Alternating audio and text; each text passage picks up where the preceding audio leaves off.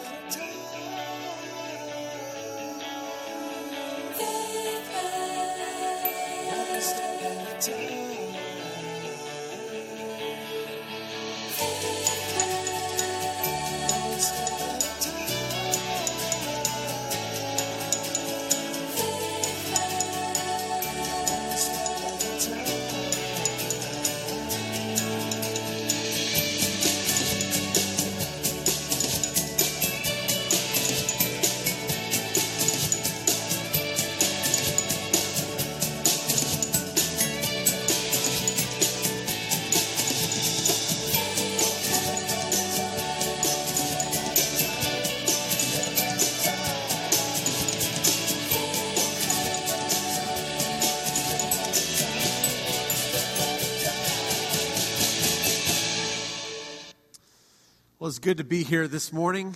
Isn't it good to be here? To sing our songs of praise together. And this is a special morning in a lot of ways. Our kindergartners, we'll have a kindergartner next year, and so I can't imagine what those parents are going through for the first time, sending their kids off to school. But we've got more that I want to say this morning about many more who are going back to school this week. And so if you are a student or a teacher or administrator, or you work in any way in a school, or preschool in the area, I'd like to ask you to stand right now. We'd like to say a prayer of blessing and stand right now. I know there's lots more. I know there were a lot in first service.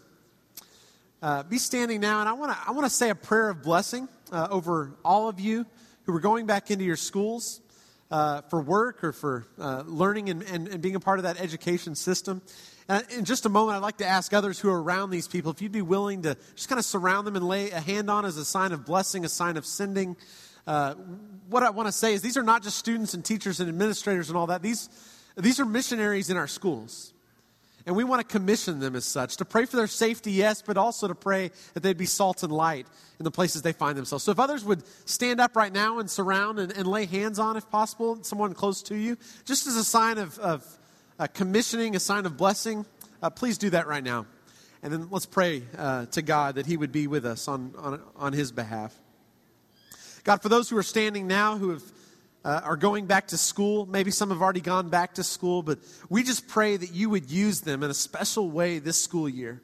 God, we know that schools are sometimes places of darkness, so we pray for safety for these missionaries who are going out, God. But more importantly, we pray for their impact, that for the sake of the kingdom, you would use them in these schools, God, to be missionaries, to be servants of light, to be encouragers, to speak a word for you when needed, God. Give them the words to speak, as that can be a difficult place to sometimes know how to speak about Jesus. But God, we pray and commission them today to do just that. This morning, God, would you send them out, and would you be with all the parents, God, who are sending out those for the first time or some for the last time, God, this year. We pray this in the name of Jesus. And everyone said, amen. You may be seated. Well,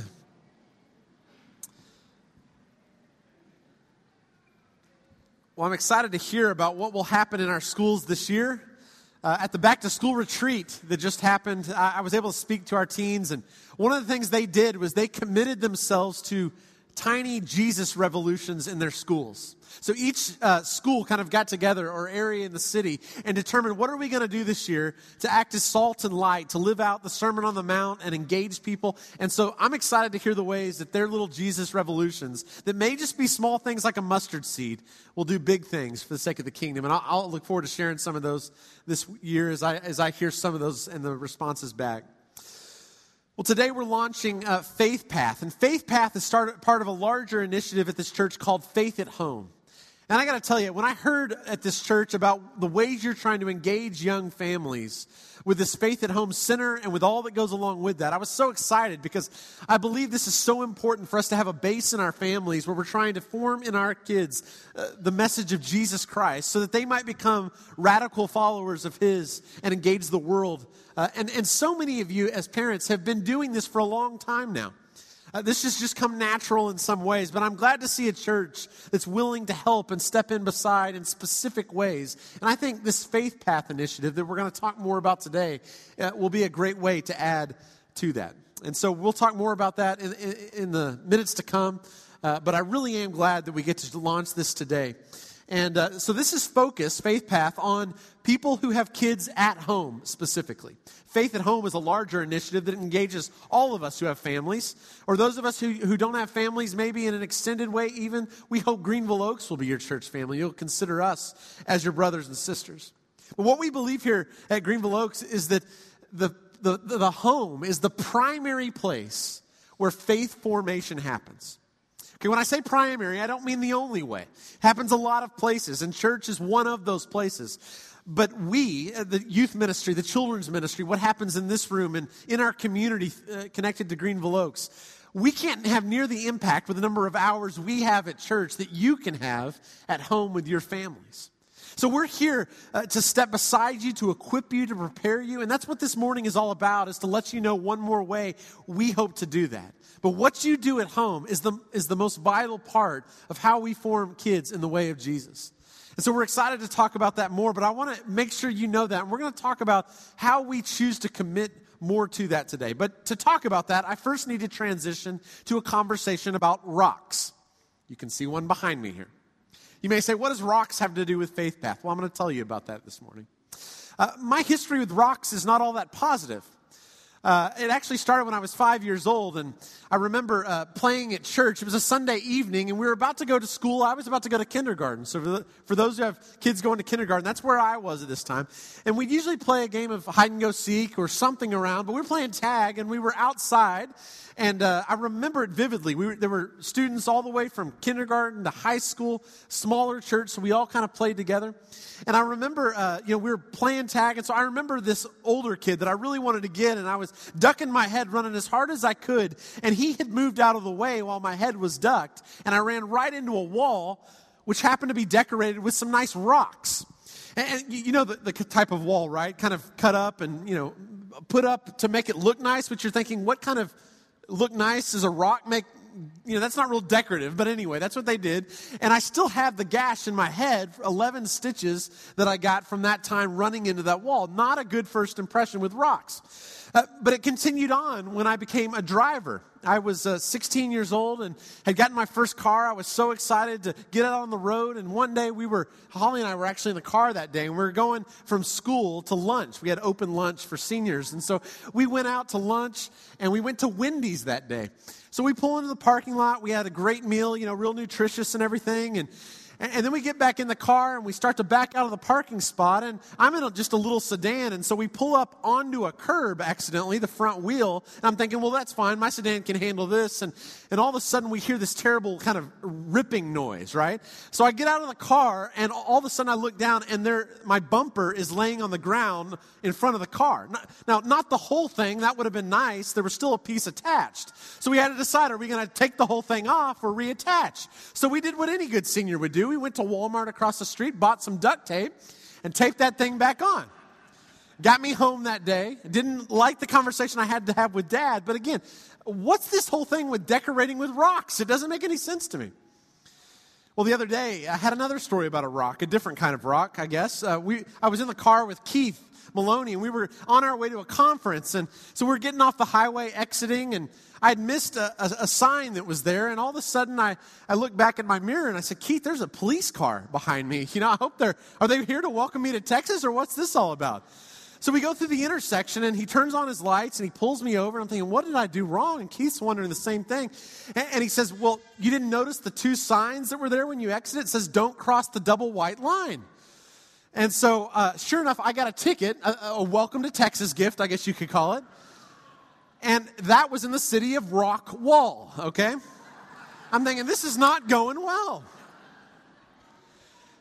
But it's funny. I mean, I have had these experiences with rocks, and sometimes you just see some rocks, and you think, that's just a bunch of rocks, like Stonehenge, right? I mean, maybe some of you have been there and think it's the coolest thing ever. To me, it's just a bunch of rocks. Maybe it's because I don't know the whole story or I haven't been on site. I hope to go there someday. But more interesting than Stonehenge to me is the sociological implications of people who take vacations to go see a bunch of rocks. Like, what's that all about? Now, some of you may really like rocks. You may be geologists or love that field or something like that. But for me, it's not all that significant. And then I began to look through Scripture, and I realized, wait a minute, rocks happen to find a significant place to the Scriptures in certain places. And that's what I want to connect to Faith Path with today. The story of Moses, for instance, in the wilderness. They're without food, without water. What happens? God tells Moses to strike a rock, and that's how he provides water. Now, he gets so used to this strategy, the next time God tells him to speak to a rock to get water, and he decides to hit the rock because it worked last time, and that's what ended up keeping him out of the promised land. Pretty harsh if you think about it. There's the story of David and Goliath, where a rock plays a pretty central part of that story. He takes down Goliath. You've got, a song many of you may have grown up singing, right? The wise man built his house upon the rock. The foolish man builds his house on the sand. We want our lives built on the foundation. That's part of what Faith Path is about, is building our lives on the rock. And then I got to thinking about the triumphal entry of Jesus. I didn't remember a rock in that story, but rocks actually become pretty significant. Jesus comes into Jerusalem on a donkey, and this is his last week before the crucifixion. He knows what is ahead. And these same crowds who are yelling their hosannas just a few days later will be yelling, crucify him. But here he is riding into the city. And do you remember, the Pharisees are not happy about this. They're concerned that the authorities are going to see this disturbance. And so they say, Jesus, you've got to shut your disciples up. You can't let them go on. Do you remember what Jesus says? He talks about a rock there. It's Luke chapter 19 in verse 40. He says, I tell you, if they keep quiet, the stones will cry out. Which is a little odd, right? Stones crying out. We're not used to that. But that's what creation is, that even if we don't speak as the people of God, the good news of Jesus, the truth is that Scripture says the rocks will cry out about it.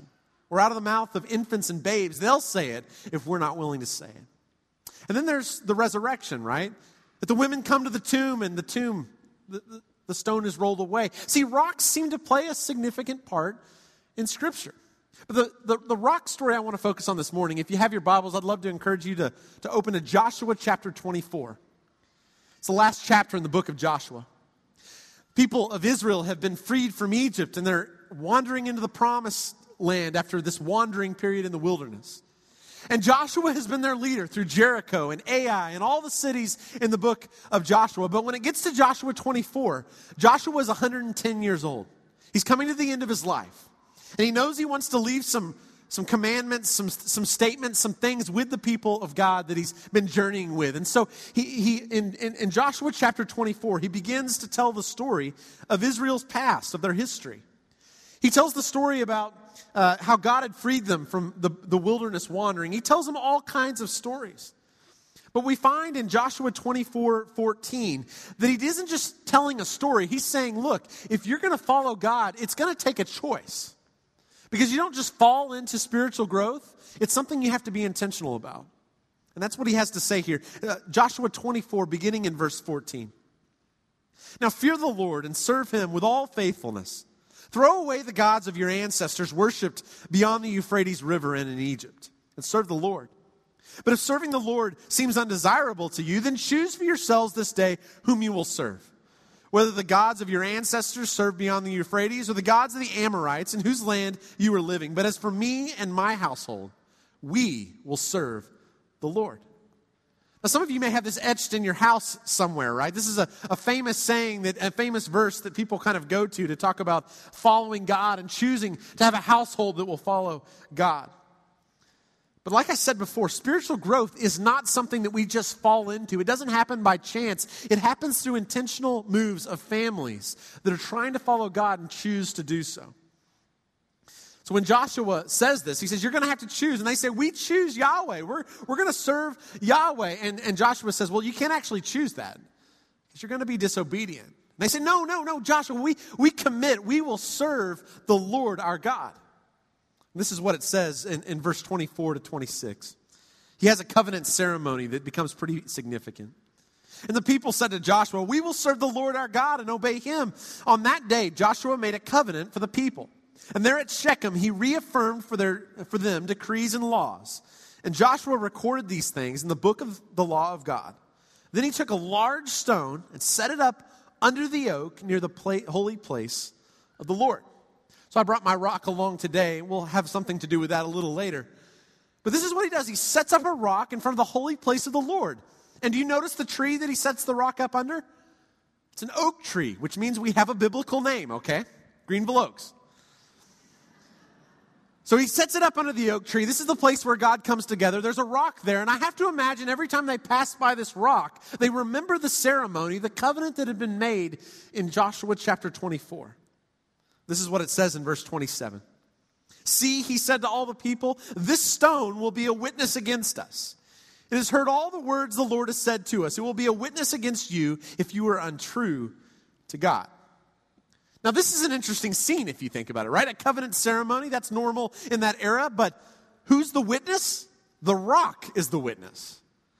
Now, you'd think God could find a better witness than a rock, right? I mean, I'm just imagining this scene that one day there's a courtroom trial with God and Israel, and they're like, "We're calling in the rock as the witness," right? And just not what you would expect, but this is what is said, and I think later in the story we find out that sometimes the rocks and stones cry out, so maybe this isn't too far of a strange thing in Scripture. So this rock serves as a witness. It hears the covenant that they've made before God, and as they pass that rock, it becomes important. You know, we sang a song about a rock just a minute ago. You may not have noticed it. "Come thou fount." Verse 2 says, "Here I raise my Ebenezer." Now, growing up, I didn't quite get this verse. I mean, my only connection with an Ebenezer was from the Christmas Carol, Ebenezer Scrooge. So in my imaginative mind, when I was singing verse 2 growing up, I remember thinking, is there a guy named Ebenezer we're going to carry out of here by the end of service? And what did Ebenezer, the old guy in the church, do that we're going to carry him out on our shoulders, right? But if you look at the Hebrew, Ebenezer actually means stone of help, thanks to the asterisk that was on the screen earlier. My church didn't have that. I don't know if you noticed that in verse 2, but "here I raise my stone of help." And all throughout the Old Testament, there are stones that are stacked in different places, commemorating the fact that God had helped Israel in the past. And if he helped them in the past, there's a good chance he might help them in the future. So when you see a pile of rocks, it might not just be a pile of rocks. There might be more to the story. And that's what we find in this story, is that this stone of help is a reminder of the covenant they've made to God. So again, you may be thinking, what in the world does this have to do with Faith Path? Well, good question. This morning, I'm wanting us to have a covenant ceremony in front of a rock. I want to do that because I think it's important for us to commit as a community to raising our kids in the way of Jesus. But covenants are important throughout Scripture, and I think it's important that we as families learn to do the same thing and make these commitments, saying to God, this is what we choose to do, and we may not be faithful at every moment, but we've got a community that's going to help us along that way. And in a few minutes, Greg and Hillary, our student ministers, are going to tell you more about the specifics of Faith Path and how you can get your kit and how you can be involved. There'll be more specifics on it in a moment. But basically, Faith Path is a set of 12 milestones, 12 significant events that we believe that your children should be walking with you through. So as you're trying to raise your kids as a part of the family of God, you're going to do things that are part of your family tradition. But we think there's 12 of them that we want to set out before you, kind of these stones on a path that we're trying to set out to say these are significant markers, and we want to equip and help you as families to walk through those 12 conversations with your kids. So along the way, you're going to get, during the birthday month of your children, once you get signed up and everything's in the system, you'll get sent an email to remind you to come pick up a kit that will help you with every one of these conversations. And today we're going to start you off with a free kit that'll let you know more about how to launch this with your family. And we want you to engage in this already this week in some significant ways. So if you're a parent who has kids at home right now, or maybe you're a grandparent who's raising kids in your home right now, I'd like to ask you to stand. We won't do exercises every week, but today I'd like to ask you to stand if you will. And I want us to have a covenant ceremony of sorts. I want us to just commit to a few words that if you're willing to raise your kids, remember, spiritual growth is a choice. It's not something we fall into. So this is kind of a choosing point. Many of you have chosen long before this to follow your kids in the way of Jesus. But if you're willing to commit to that, to choose to have them serve God only and do everything you can, I want you to say these words with me in just a moment. But I want to read again from Joshua 24, verses 14 and 15. "Now fear the Lord and serve him with all faithfulness. Throw away the gods your ancestors worshiped beyond the Euphrates River and in Egypt, and serve the Lord. But if serving the Lord seems undesirable to you, then choose for yourselves this day whom you will serve, whether the gods your ancestors served beyond the Euphrates or the gods of the Amorites in whose land you are living. But as for me and my household, we will serve the Lord." So again, if you're willing to commit to this, would you say this together? For me and my house, we will serve the Lord. Amen. And I want to ask the rest of us who are not standing right now, if you'd be willing to stand up as well, because this is a community that's doing this together. You know, years ago, families would often live in the same area, maybe the same house as their extended family, but many of these young families who are raising kids are not doing that with their families close by. And that's the importance of a church community that does this together. So for the rest of you and those who stood, who are helping to raise other families, all of us in the room, if you're willing to commit to live in a way that serves as an example to these young ones who we want to follow Jesus, and if you're willing to do everything you can to see that they follow in the way of Jesus as well, I'd love for you to repeat this with me just now. We commit to follow Jesus. We commit to serving as examples of what it means to be followers of Jesus for the young ones in our church. We will do everything we can to help the families of this church raise faithful followers of Jesus. You all can be seated. Thank you very much. Now, thank you for your participation this morning. And I want to remind you, this rock has heard everything you've said. So maybe this week you'll see a decorative rock near a restaurant. Don't hit it. But let it be a reminder this week of the commitments you've made. Maybe rocks can be a reminder of our church. I use this example because Faith Path uses this example, this image of rocks on a path, trying to find our way. And so we want to help you along that path. And so in just a moment, Greg and Hillary are going to be walking up to the stage. But before they do that, I want to show this video real quickly to you.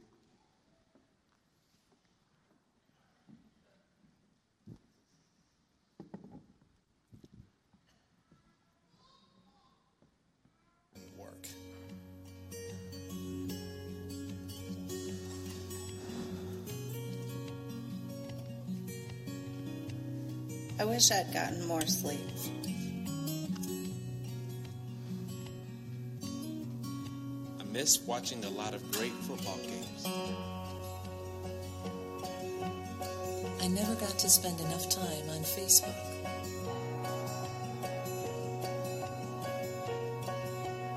I wish the walls weren't so scratched up.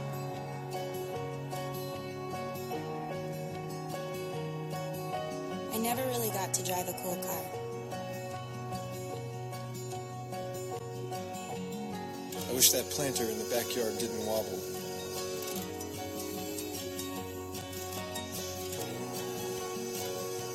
I wish the house had been cleaner.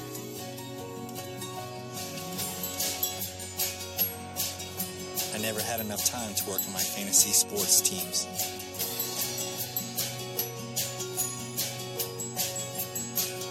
I wish I'd had more money for myself.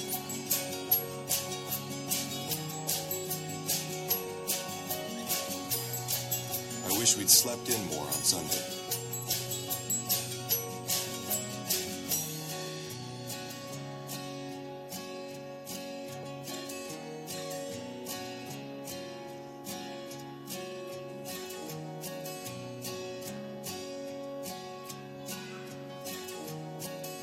I wish we had had more time for ourselves.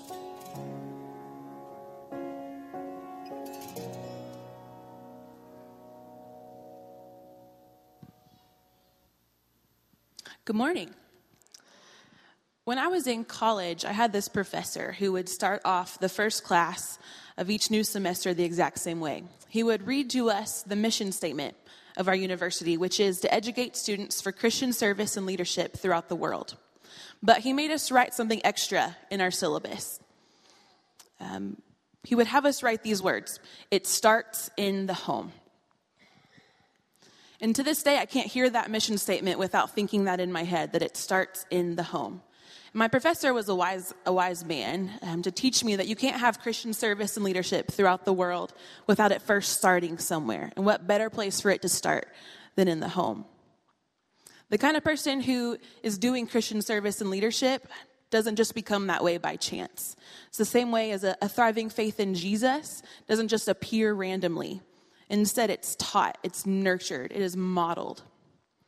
So this morning, we're launching Faith Path, and it's going to provide you opportunities, but it's also going to provide you equipping for teaching, nurturing, and modeling faith in all of our teenagers and their kids. So this morning, I'm making an informal edit to our mission statement. So look up here with me to this sign where it says our mission statement. Next time you see this or hear this is what I want you to think. Remind yourself that seeking those who need Jesus and together becoming his fully devoted followers starts in the home. And at Greenville Oaks, we know that this mission is something all of us live out, from the oldest to the youngest. Passing faith on to the next generation is critical. It's highly important. It's something we all do together. We believe that God designed the family as the primary, not the only, but the primary place for faith formation, as Colin said earlier. And Faith Path is intended to help us in that, especially for our parents and our grandparents, to develop a clear plan to intentionally point our teens and children toward Christ in a way that's age appropriate. Now, most of us are naturally exposing our kids to faith practices in some way, but Faith Path gives clarity and direction, focusing on certain practices and milestones at specific ages and stages. We will provide you with these free kits, and all of it's free. We're never going to ask you for money for it. They include training, resources, and ideas to help you guide your sons and daughters, your grandsons, your granddaughters along the path. Very quickly, I want to say thank you this morning to our elders, to our office staff, to our ministers, to high school students who came and helped us decorate this week, to those who helped assemble the kits that you received this morning, and especially to Anna Davis for her work on these kits, and Teresa Shaw, who did a lot of things administratively. So I want to say thank you to all of you for helping make Faith Path a reality for us at Greenville Oaks. So you should have gotten a coupon, this coupon right here. If you didn't, please raise your hand, and there will be someone that hands you one of these coupons. You need one of these. Every single person, one from each family, needs a coupon. So raise your hand high if you still need one. So as those are coming around, you're going to write your name on the coupon, and then at the end of service, you're going to take it to our Faith at Home Center. And our Faith at Home Center is to my right, your left. Once you go in there after service, there's going to be a host that will greet you and give you the overview kit. So what is an overview kit, and why do you need one? Those are good questions. This is our way of getting focused together on Faith Path. We want you to be confident. We want you to be ready to lead our kids and teens to Jesus. But getting there is just one step at a time. And this first step is to have a shared understanding of Faith Path. So what are you going to find in the overview kit once you pick it up after service? There's some pictures on the screen for you that will show you. First, there's going to be a brochure where you'll find deeper explanations of each of the milestones and steps, and you might find where your kids are in the path. Next is a letter from Colin about how to begin this process with your family. There's also a DVD you can watch at home on your own time that's going to explain the philosophy behind Faith Path. And then my favorite parts of the overview kit is these activities. They're really simple activities that we want you to do this week. One of them is called Faith Walk. And just to show you how simple it is, I'm going to explain it to you really quick. So it starts by parents. You get to blindfold your kids or teens, which is fun, right? Then you're going to set up an obstacle course somewhere. You can do it your living room, go to your backyard, wherever you want to do it. And then you have to navigate them through that obstacle course. And the only way they can do it is going to be with your help. And then afterwards, you're going to have a discussion about it. And that's going to focus on the impossibility of navigating the course without close guidance and help from somebody. And you're going to talk about how as parents, God's giving you the responsibility to guide and navigate your children's spiritual journey. This is a simple activity. Each of you are more than capable of leading this with your families. So right now, what I want you to do is get out your phones. Just pull out your phone real quick. You have permission. Colin's doing it, so you know it's okay. Let's follow his lead. Get out your phones. Pull out your calendar app. I want you to look at this week specifically. This week, where do you have 30 minutes to an hour? And I want you to create an event on your phone that you're going to do this with your family. One or both of these activities. Commit this morning for when you're going to do it this week. And kids and teenagers, I want you to ask your parents after you leave service, say, hey, when are we going to do it? And then keep them accountable. We want you to start this week. Start today if you want. And most of our kids and teens go back to school this week. And so what a great opportunity. What great timing to start new habits and practices as a family. So we're doing ours tonight. First one tonight. We got it on the calendar. So today you'll get the overview kit as you take the coupon into the Faith at Home Center. But beginning next month, in September, we will have kits. We'll have kits for each Faith Path step available in the Faith at Home Center. Each kit will be similar to the overview kit that you received today, where you'll get a letter, a DVD, some teaching and instruction, and some activities that you can do, those simple activities that you can do at home with your family. When your child reaches the recommended age for a certain step, you'll receive an email during their birthday month reminding you to pick up that kit from the Faith at Home Center. You can also pick up these kits to share with family, to share with friends, to share with neighbors. We don't want to just keep this to ourselves. We want to pass this on to others, and we want to share this with others. Eventually, we'll have all this online as well. And I want to remind you that it's never too late to start, no matter what age your kids are. And it's also never too late to come alongside others, just as we have committed as a church this morning, and to help one another, because we are in this together. The last thing we want to ask you to do is we want to ask you to share your stories. To me, success with Faith Path is in trying it, is in going home and doing it. That's success. If you just try it, it'll look different for different families. Sometimes it'll go great. Sometimes it will go horribly wrong. But that's okay. The fact that you're trying it as a family is important, and we want to ask you to do that. And when you do that, we want you to share your stories with us. Of course, you can always tell them to us verbally, but it would really help if you would share your stories one of these two ways. You can email us, faithathome@greenvilleoaks.org, or if you're on social media, Instagram, Twitter, Facebook, when you share that story at the end, just write in #FaithPath. And that's a way we can all kind of see each other's stories, and we can share these together. I want to remind you that elders and staff and some others are wearing these shirts this morning. So as you look around after worship, if you want to ask questions or just talk to us about it, come find one of us, or you can always stop by the Faith at Home Center. Remember, it's just one step at a time. And we believe that you can do it, and we're here to help. I'm going to ask Rex Taylor, one of our shepherds, to come and pray over us as we close this morning.